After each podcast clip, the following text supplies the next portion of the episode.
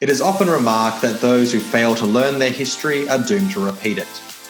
Today's guests, in their work on Christian women in the patristic world, show that in the case of the diverse and profound ways that women contributed to the shaping of the church, its theology, its practices, its influence, it's more the case that those who fail to learn their history are doomed to suppress it. My name is Liam Miller, and welcome to Love, Rinse, Repeat. My guests today are Lynn H. Cohick, Provost and Dean of Denver Seminary in Denver, Colorado. She is the author of Women in the World of the Earliest Christians and commentaries on Philippians and Ephesians. She is also the co author of The New Testament in Antiquity. The second guest is Amy Brown Hughes, Assistant Professor of Theology at Gordon College in Wenham, Massachusetts. She received her PhD in Historical Theology with an emphasis in early Christianity from Wheaton College and she is the co host of the On Script podcast, which has conversations on current biblical scholarship. Today, we are discussing their book, Christian Women in the Patristic World Their Influence, Authority, and Legacy in the Second through Fifth Centuries, released by Baker Academic in 2017. Please welcome Lynn and Amy to Love, Rinse, Repeat.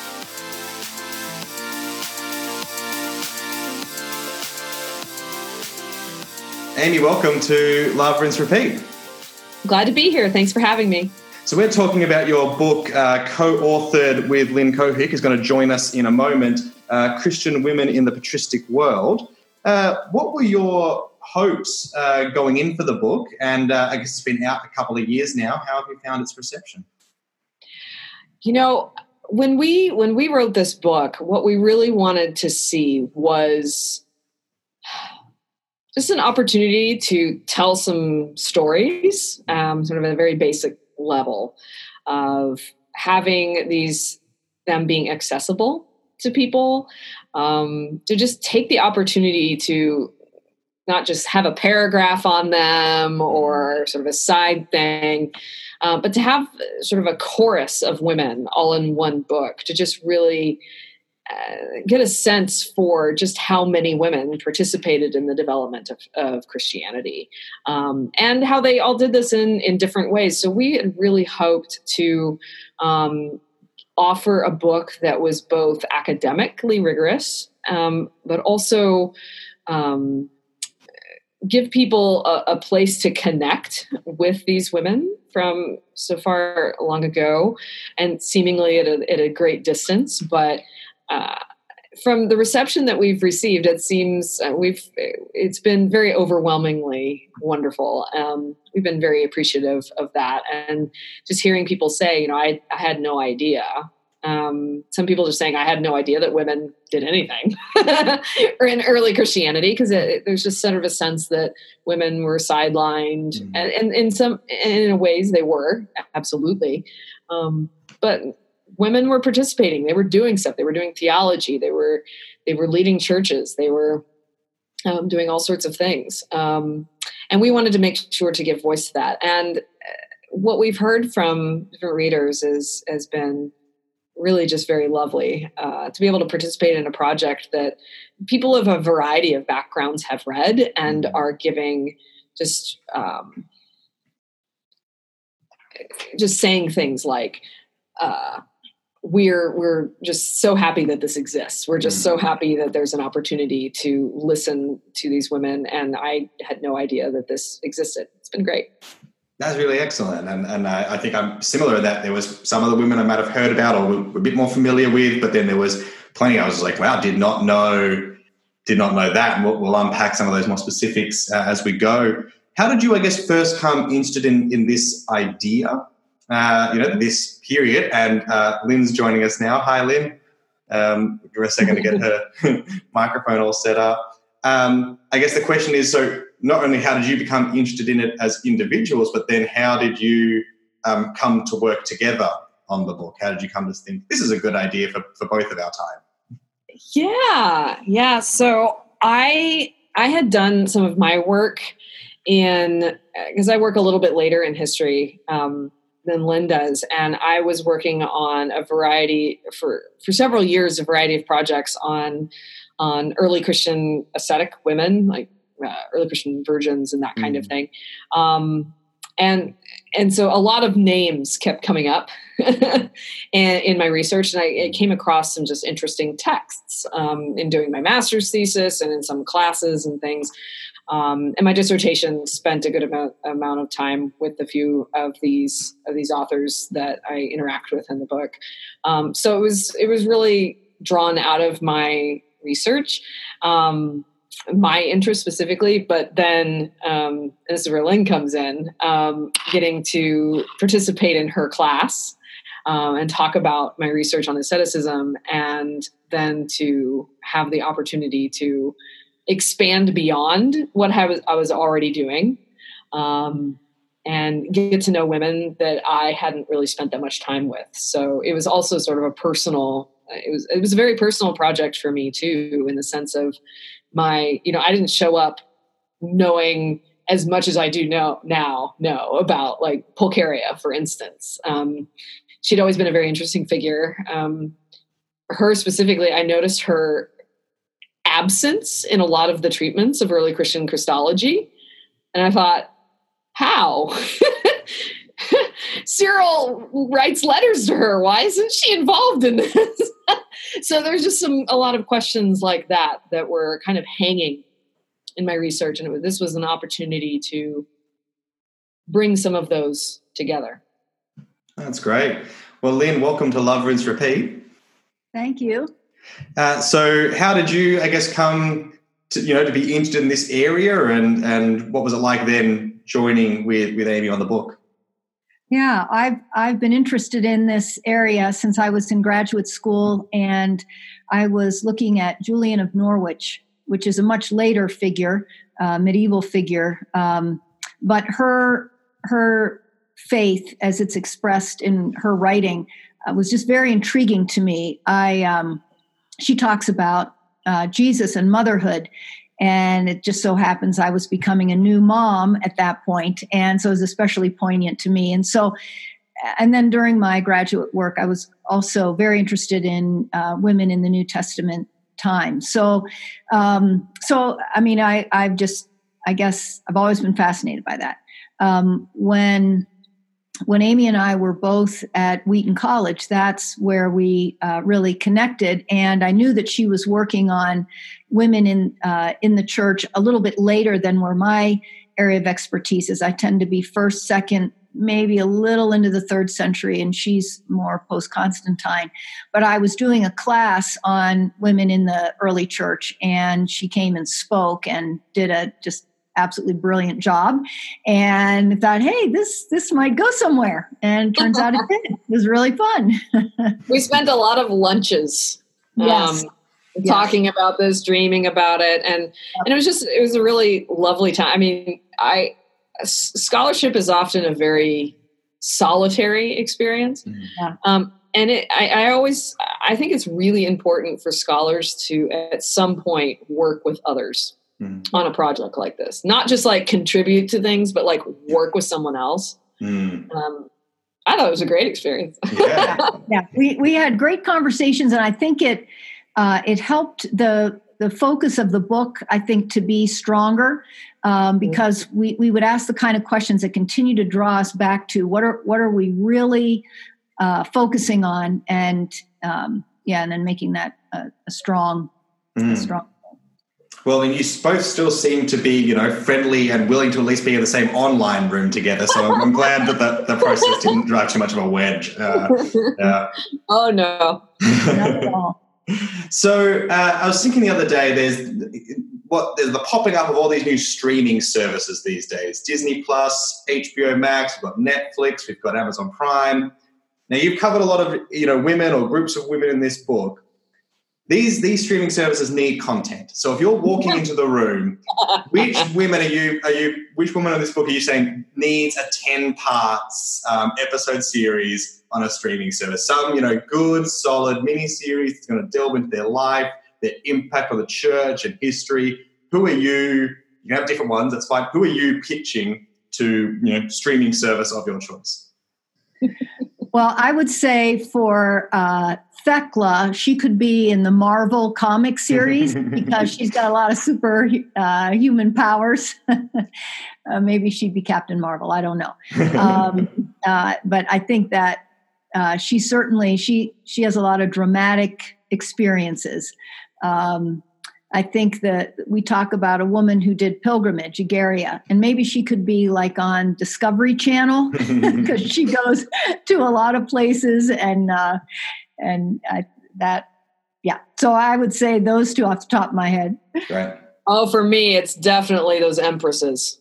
Mm. Um, I could see a ten-part hbo's like intensive, dramatic like one of their like cornerstone yeah. pieces where because those uh, Pulcheria and Eudokia have because uh, they were contemporaries, right? They were in the same and the the context of the time with all of the I mean, you have riots, you've got like chariot races later. I mean, you just have all of this like early Byzantium. Like why is there isn't a miniseries on this anyway? I don't know. Um, but the the drama that happens around the council of ephesus is is absolutely epic. Mm. um, it deserves a show yeah. I've long said that.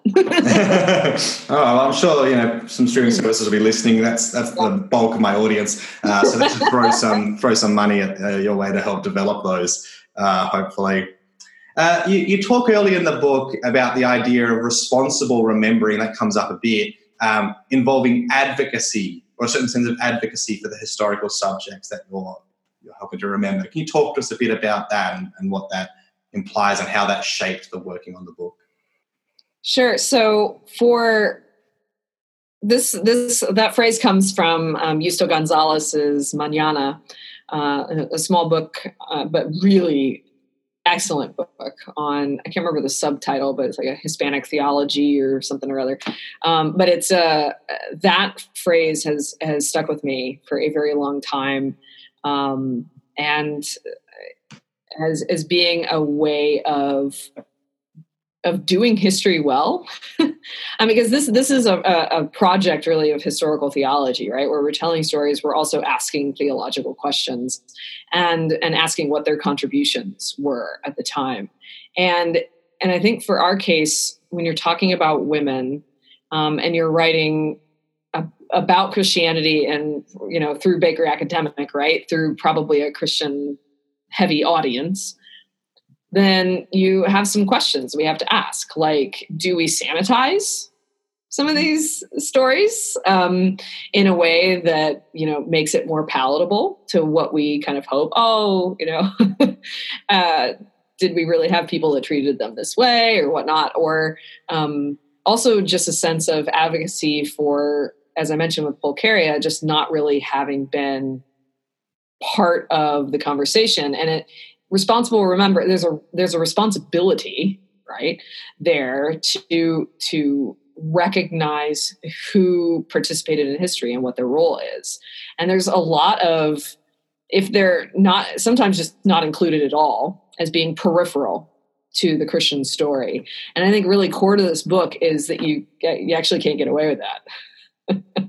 The women were not peripheral um, to the development of christianity. And, and i think it's uh, we took it as a very serious responsibility to say that um, history and theology require us to look at this honestly and say, you know, what was the context? What were they up against? What was happening? How did the church respond? Um, what was written about them? How did they understand themselves? All these different things. Um, to look at that honestly, but but to actually focus on it and to ask those questions and to give it the space that it needs to have. I think we also were uh, very conscious of the fact that people are selective sometimes in what they're going to pull from history to prove their point. And, and I think we, we wanted to make sure we didn't overinterpret anything. Uh, we also recognize that today there are a variety of ways that churches organize themselves. Uh, and so we, we didn't want to enter into a debate on uh, uh, uh, ecclesiology today. We wanted to be descriptive about what was going on in in a very we tried to be in a complete way um, so that people would would be able to uh, know the full story when they in, instead of making claims like uh, I don't know, there were bishops, uh, female bishops in the ancient world, or there weren't female bishops in the ancient world, or you know, throwing that around as a way to say what we should do today. I think Amy and I were uh, we were very interested in in um, not uh, over promising, but trying to be thorough. Uh, thank you for that. You kind of talk it toward the end of the book again. The responsible remembering comes up, um, and and the duty, you know, kind of for you know our thinking about representation today. And I guess how do you think? How would you encourage churches to practice this responsible remembering? Uh, you know, what what are ways that churches can kind of engage with the the breadth and the the depth and the and the variety uh, in those who have led to from there to here?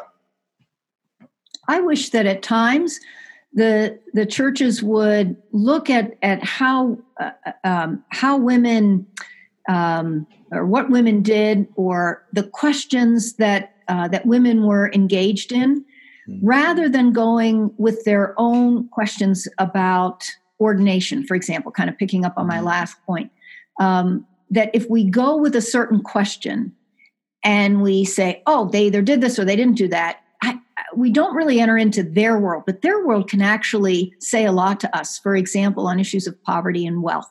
There was a lot written on that, and women were very engaged in that topic.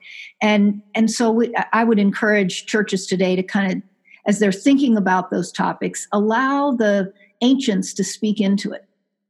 Mm-hmm. Mm-hmm. And I also think that there's, and we used a couple of examples at the end of the book, um, Marie Wilkinson being one of them, where looking at your own local community, like like looking literally looking at your own body as like that local body, um, and and even perhaps your your town or city locale, and going, who are the women that are doing the work now, and how are we are we listening? Are we seeing it?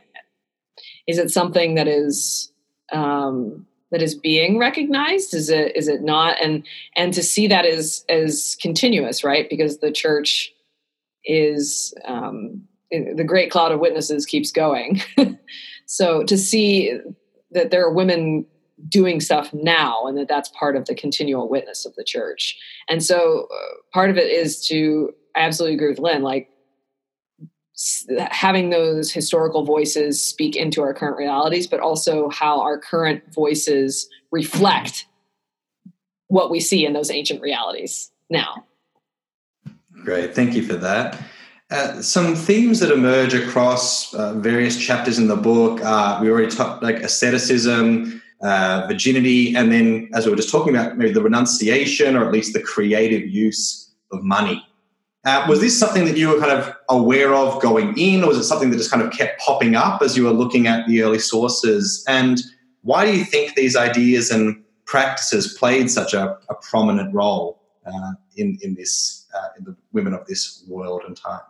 So I'll be pretty, I'll be like large and general on this with thinking about all the sort of trappings of asceticism. Um, with even if you know the women weren't um, necessarily embracing a full like ascetic lifestyle, but like aspects of it, for instance.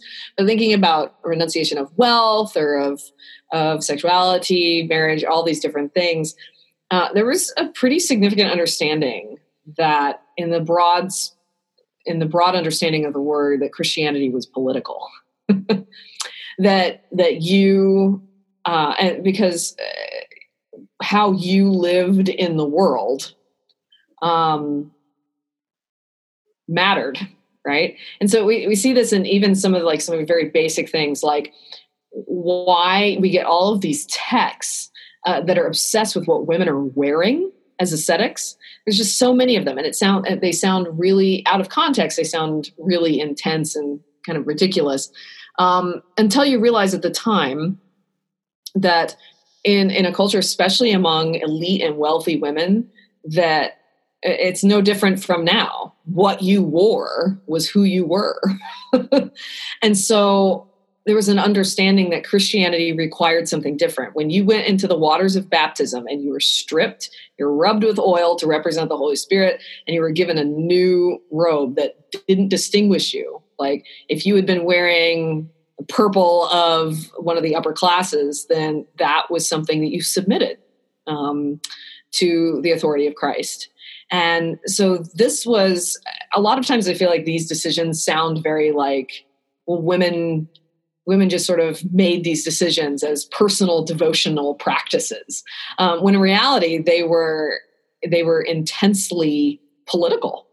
Um, and and uh, Melania the, the younger is a good example of this who you know the empress comes to her and says please please don't sell everything because you're going to destroy our economy right? Like i mean there's consequences um, to what they were doing and and they understood and they went as far as they did because all of the luxurious meats and all of those clothes and the hairstyles and all of that, participating in that meant participating in a political or, order that was inherently problematic. So, in a, an imperial structure that was really, in so many ways, Christianity was counter political, right? Um, I'm trying to think of an analogy, but especially close to post when when perse- when the Great Persecution wasn't a, a, a, was still a recent memory. The idea of putting on a T-shirt that says "I heart the Roman Empire," right, is like, which in a lot of ways participating in in sort of the ways the Roman Empire operated. Like there was that's why asceticism and martyrdom have a lot of continuity there because there's a really sort of counter imperial um, uh, uh, oppression and violence narrative that continues through all of these ascetic pieces. Um, so it makes it even more interesting when you have empresses embracing that exact political identity, but still also being an empress. Yes, yeah, and I think that that connection to uh, martyrdom that asceticism makes um, is really um, very important. It's political. There's also a theological piece that I know Amy uh, speaks on quite a bit in her chapters, and what we see in the the early martyrs like Thecla, Perpetua, Felicitas, Blandina, those uh, female martyrs are claiming a belief in the resurrection of the body. And so imperial power and political power is also this world power. And when you say that I can lay this body down and Christ will raise it back up, uh, the the imperial power really is um, eviscerated, right? It, there is no power uh, left, and so I think that that was something that the martyrs really uh, promoted. This idea of the resurrection of the body, and the the body of a female martyr was as important as the body of a male martyr. So I and I think that's one of the things the book brings out is how for a, a lot of what the women did, the men were also doing. There's not I mean, you do have certain things that are specific to female um, uh, expressions of piety, but even the, in, in, using Amy's example just now with the issue of uh, hairstyles and clothing, yes, it did, and jewelry certainly pertained to women, but men were also judged by what they wore as well. So while we are talking about women in this book, um, there there's a lot of parallels with just what what men were also talking about. Yeah, thank you for that. That's that's a really helpful um, building out of the world there. Um, a helpful corrective your book provides uh, is that it demonstrates the ways women were also impacting the developing of the dynamic theology of the early church. So, kind of, it wasn't just these personal pietistic decisions; it was, you know, an actual like entering into this broader conversation. Uh, however, as you observe, this kind of realization is only possible if we free ourselves of kind of the narrow view that theology is only to be found in treatises and, and creeds. Uh, I guess where did you go looking for theology then, or these these the way these theological conversations were happening, or this theological input was happening, uh, and what are some of the I guess surprising things this revealed about the active role women were playing in the uh, early and key theological movements of the church? Well, I, I think one of the thing, and Amy will be able to speak to this much more, but I think in terms of the martyrs, I think um, oftentimes um, in the in the post Constantine church, when you have the celebration of relics and and you have the remembrance of the martyrs on their quote unquote birthday when they were martyred, um, I think there is a a sense among scholars, at least, that somehow that's just um, superstitious stuff that the regular folk did, but the people who actually wrote the creeds, they they were just engaged in all this abstract uh, thought, and in in reality, they were as much involved in remembering the martyrs as anybody else. And I think that's an important piece to know that women uh, were involved in uh, in ritual, and men were involved in ritual, and that um, is has a role then in the creeds. But I'll turn it over to Amy, who does a lot more with the creedal part of things. Yeah. So uh, just using, I mean, we brought up Thecla earlier, right? Like Thecla was was is a thread that runs throughout our entire book. I mean, even when you have Gregory of Nazianzus, right, who's Gregory the theologian, spending time at a at a Thecla shrine, like this is uh, so. Uh, none of these men who are at these councils um, could escape the contributions of women. Like it just, you know, they weren't doing this in a vacuum. Um, but yeah, women weren't voting at these things. But at the same time, I don't think that no one shows up to any of these councils and thinks that this is where theology is going to happen primarily. Like it was mostly where decisions were were kind of codified and that kind of thing. There was some discussion, um, but a lot of times there wasn't. Uh, a lot of the theology that was going on was happening. Um, I think it's I think it's Gregory of Nyssa in one of his letters talks about how um, you could go to the marketplace and hear people talking about you know homoousios, uh, you know, whether the son was same essence and all this. Stuff. So there was a sense in which this was a not just in churches either, but like a, a, cultural these cultural conversations that were happening at the time, and a lot of people were involved in them. And I think that the way theology has been understood is in in looking at the early church, there's a sense that we go to, from our modern perspective of theology, we tend to go to things that look familiar to the way we do theology now.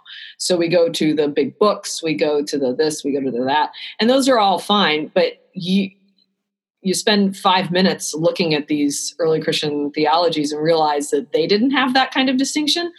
They were doing theology and biblical commentaries um, and not seeing a distinction between a systematic theology versus like a biblical commentary, like no distinction. Um, they were doing theology in letters. They were doing theology in, I mean, Methodius is a good example of theology in a Platonic dialogue.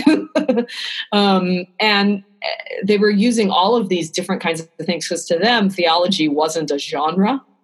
It was the way the church worked, uh, the way the church engaged with God and with one another.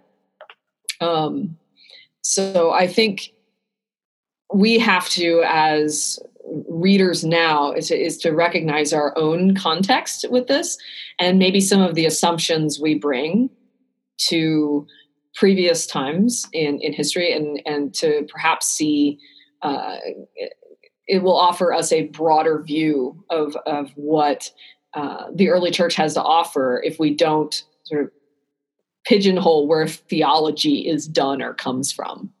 Because the early church wouldn't agree with our assumptions. That's that's very helpful. I um i put it out to twitter that i was doing this this interview and asked if there were any questions. And and one kind of i guess builds off this quite well which was the importance of art in in reconstructing or remembering what the role of women is. And there's plenty of art in the book. Um, so you want to talk, speak a bit to that about what you know going looking at the at, to art to try to uh, you know build this this remembering. Well, I think the the catacomb uh, chapter. I did a lot of research on that and found that absolutely fascinating. Art is not um, not always easy to interpret. It's one of the wonderful things about art is it speaks uh, in in its own language. Um, and one of the um, interesting things about the catacomb art is there's so many women figures including what is called the orans figure, which is a pose like this with the arms up, bent at the elbows, palms um, up towards heaven. And that's a classic pose that we find uh, in, in pagan uh, art all over the place. We find it also in these Christian um, catacombs. And the, and the, catacombs, by the way, are, are burial sites. They're not secret. Uh, the Romans knew what was going on in there, um, but they're intriguing because they have these uh, these women. And uh, if nothing else, what the artwork shows is how involved women were in the expression of Christianity at those most poignant times, i.e., in death. And then, secondly, it shows how important certain Bible stories were to the whole community. And some of those Bible stories included women as central figures, like, for example, Susanna, which is a, um, a character that's part of the Daniel story. And, and so the, there's uh, the, what that should signal to us is that the um, that women played an active role in in how Christianity looked in the early centuries before it became a licit religion. You know, with Constantine, uh, it looked like you had uh, women and men uh, very much participating around meals. Um, and and caring for the community, even those that had passed, and also thinking about it through the stories in the Bible. I also think we have some more throughout the book. You note that we have several different pieces, right?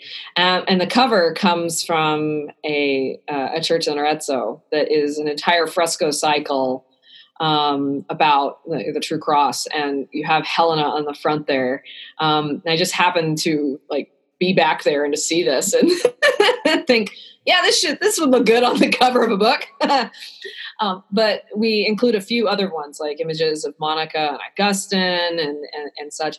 And I think it's important to see that women are, are marginalized in various ways, but there's also a the constant like and has been sort of throughout history this constant representation of women as being part of these conversations, um, as being influential in these people's lives, as um, being um, being there, um, and is, is a con- it's a continual reminder that, like using the Monica and Augustine example, for instance, that with such a towering figure like Augustine, to have this this woman who's such a you know being his mother of course being a, a, major part of his life but how he perceived her and we and we can read we can read the confessions um, and the early dialogues that we look at um, in the book the Cassiciacum dialogues and then also see Renaissance art and all sorts of things, and see how Christians throughout history and and artists who were um, patronized by other people, right, especially during the Renaissance, um, that continue to see to receive the importance of these relationships, the importance of um, in some of these major figures' lives. So we we just wanted to show that like the church hasn't really been ignoring them uh, as much as maybe sometimes uh, we might perceive. Maybe our particular tradition doesn't highlight women's contributions as much, um, but that women have, uh, they were there and people know that they were. yeah, thank you for that. You, you uh, were mentioning then Monica and, and Monica and uh, Macrina are may, you know, maybe two of the more well-known women in the book, depending on your tradition and what you've read. Um, but kind of thanks to, say, the prominence of their male family members who wrote about them. Uh, what's it like trying to, I guess, approach these historical subjects through the writings of a singular male family member? And I guess, was there anything you found that either united maybe united Augustine's and, and Gregory's intentions of preserving the, mem- the memory of these uh, influential family members? I think both uh, both Monica and Macrina. The reason we put them together um, is because both of them were not only just family members, but family members that were cherished. Um, you can't read the life of Macrina or uh, the confessions without coming away with a real sense that uh, their their uh, brother and son, respectively, uh, could have lived without them in a way. like they're they're just very warm texts, right? And there's a real sense of of of closeness and of and of care. Um, and so, but there are questions of well, can you get to scholars have had various questions about can you get to the real Macrina or to the the real Monica. And I would sort of open that up to pretty much any historical figure. Even if we have direct writings of them, can we get to the real Augustine? I mean, how many thousands upon thousands of books will be written before we, before we realize no, we can't, um, because we will always be at a distance. We'll always have that, and and so the Monica we have, the Macrina we have, are um, are who we know through these men who uh, sort of preserve their memories in posterity. And that and that's not um i mean that's what we have so we can't like pretend that it's not that. Um but we can look at what because it's their remembrance of these women it's their life of Macrina it's their um, story about them in the confessions that becomes um, constitutive for how people know who Monica and Macrina are. So, in a very real way, the only Monica we've ever known is Augustine's Monica. The only Macrina we've ever known is Gregory's Monica or Macrina. So, um, there's a sense in which we do need that's where that's where that responsible remembrance comes in and says you know there is there is a sense of distance here and there are some interesting questions we do need to ask like what um, when we look at on the soul and the resurrection like this doesn't read like a transcript. So what is Gregory doing here, right? Um, and there's some there's some ways that we can get at that, which we do in the book, um, but without sort of pretending that that Gregory's like not writing this from his perspective about his sister, right? We can be honest about that, but that still matters. Like their legacy is still theirs, even if it's mediated. Yeah, thanks for that. Um, I guess uh, toward the end of the book, you talk about the way power was understood and explored by many of these patristic women, uh, a power in weakness or a power in humility, grounded in the uh, imitation of Christ. Uh, you mentioned at one point an authority used to bless neighbors. Can you explore this for us a little? And I guess any, I guess, I guess either potential or potential risks uh, in trying to learn from that and maybe uh, uh, model ourselves after that today. Well, I, I, I, want to bring in Lynn here in a second because Blandina is a, is a good uh, is a is a good place to have that uh, person to have that conversation with too. Um, but I, I, think there's a there's a real risk that when you're talking about um, like be like these women who um, like power being manifest in weakness, then that means that people who are already marginalized, who are already oppressed, would be have to be um, perhaps marginalized or be more humble than they already are.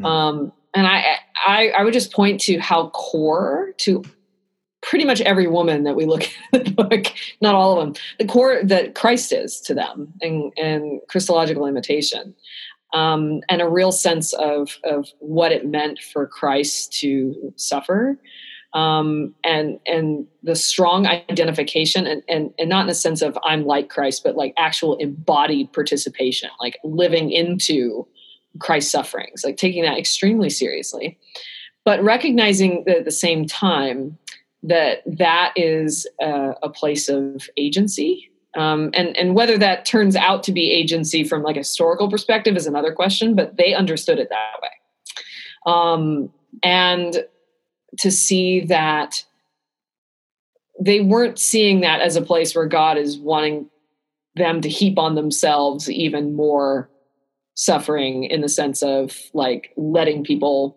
um, destroy them. In fact, as Lynn mentioned about the sort of resurrection, like the imperial power doesn't have it's a it's a different kind of understanding of what power is. Um, and so Christologically, the these women really had kind of this, and, and men too had this idea that Christ uh, suffered and then their suffering is is is connected to Christ's suffering. That they're not, first of all, not doing this on their own, um, but with others and with Christ, and that um, and that this isn't a place where they're having to become less than who they want to be. Um, now you might quibble with that theological articulation, right? But that's that's how they were understanding it. Um, that they were seeing Christ with them in that place. Yes, there's a phrase uh, just occurred to me, a biblical phrase. It's not in the book, but um, when John the Baptist informs his uh, disciples that Christ must become greater and he must become less.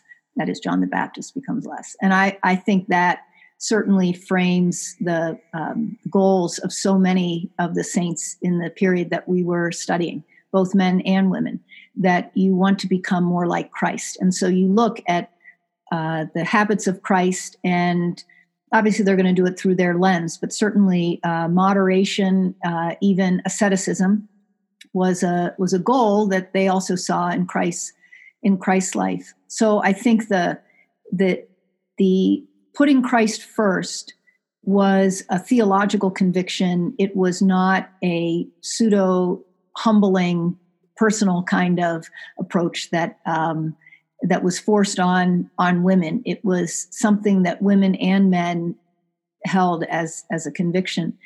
Where I think that um, the gender piece can be seen is in, for example, uh, Blandina.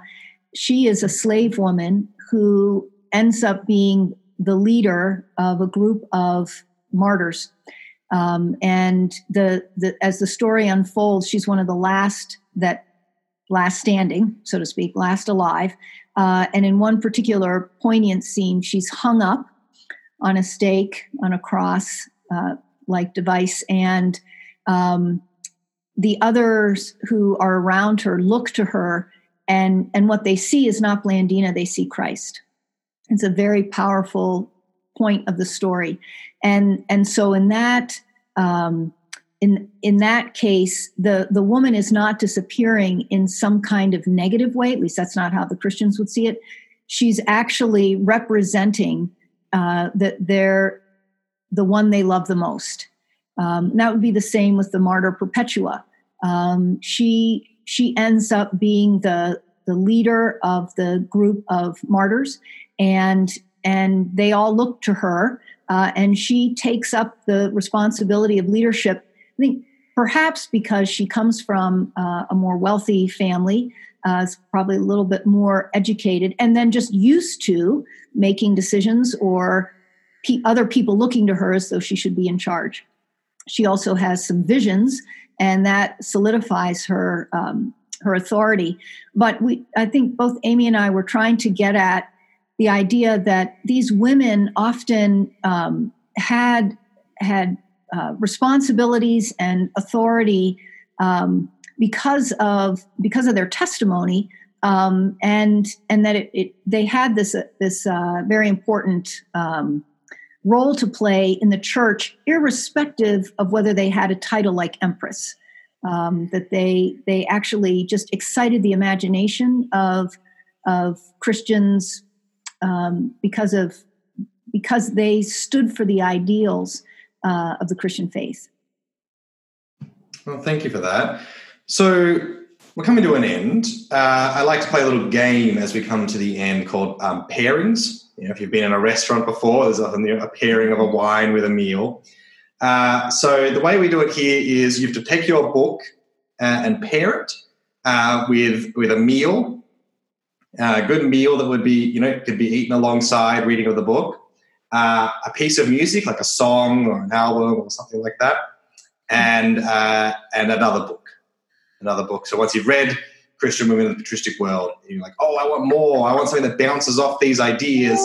What what should they take off their shelf uh, or, or, put in their uh, online book cart um, after that? So I'll turn over to you guys to have, have, a, have, a, have, a, have a crack at that.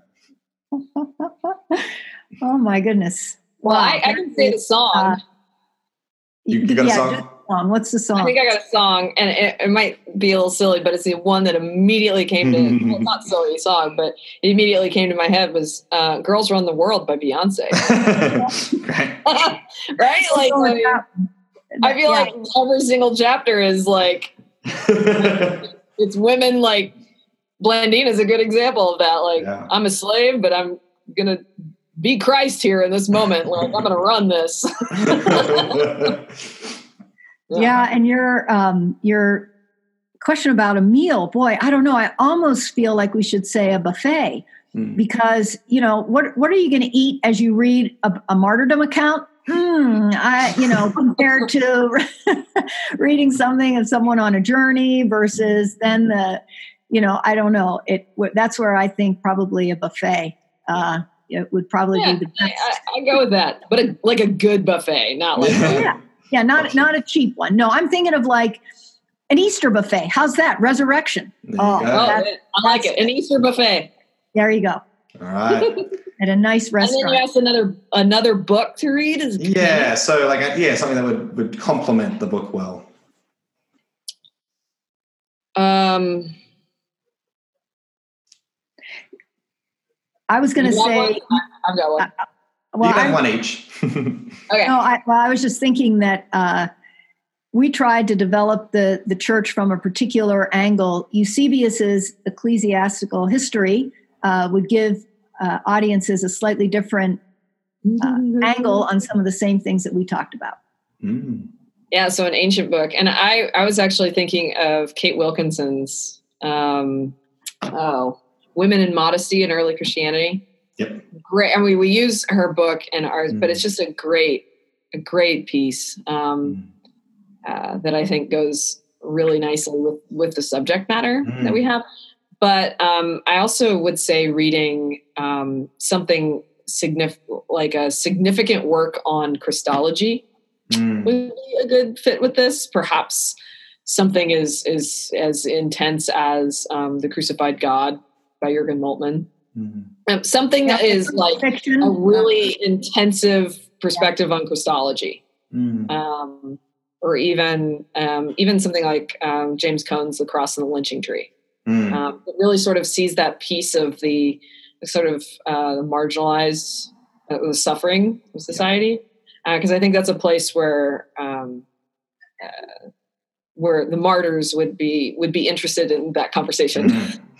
We even, I, think both Amy, sorry, I think both. Amy and I would really hope that people would be excited to read the primary sources that we drew from. Mm-hmm. And that that would be my uh, my real hope is that uh, someone would read Perpetua's Martyrdom. It's not that hard. You can just Google it, right? Mm-hmm. Or uh, read uh, Thecla, The Acts of mm-hmm. Paul and Thecla. Um, that I think that there a lot of them are accessible and uh, that that they're just fun. I think they're mm. just fun. There, there you could pull up a, a nice cup of coffee. well, lovely. Well, we've got people's next six months of reading covered now. Uh. It's exciting. Right. The book, everyone, is Christian Women in the Patristic World Their Influence, Authority, and Legacy in the Second through Fifth Centuries. Available now through Baker Academic. Uh, check it out, buy it, do the five star review thing on Amazon because that helps. So please go on and do it. Um, Lynn and Amy, thank you for coming on. Is there anything else you'd like to promote? Any other ways to connect or anything else you want to shout out at this moment? No, I just really appreciate that you sought sought us out. We we certainly love talking about our favorite subject. So. yeah, I agree. I, I, agree. I'm just excited to um, be able to continue um, offering a resource in the world that uh, that people can read and, and learn about these women. It's exciting. Yeah, and it's look, it's it's okay. You can still buy it now for Christmas. It's gonna be a great Christmas present uh, for people, for your friends and family out there. So you know, get onto that and buy yourself one because you deserve it. Um, great. Well, thank you so much for joining us on Love Rinse Repeat. Thank you. Thank you so much.